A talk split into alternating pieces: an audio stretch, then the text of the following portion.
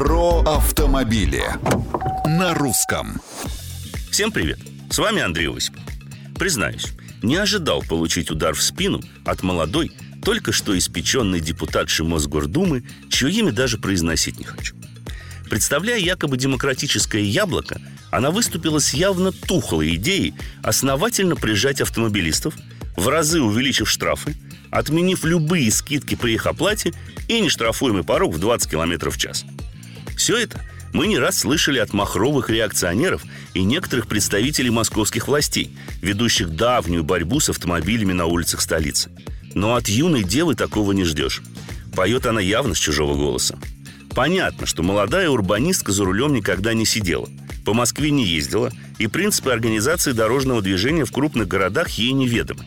А если что известно, так от тех, кто планомерно устраивает ад для водителей в Белокаменной. Беда еще в том, что свои предложения депутатша намерена распространить на всю страну. Одна надежда – на здравый смысл тех, кто подобные предложения уже не раз отметал.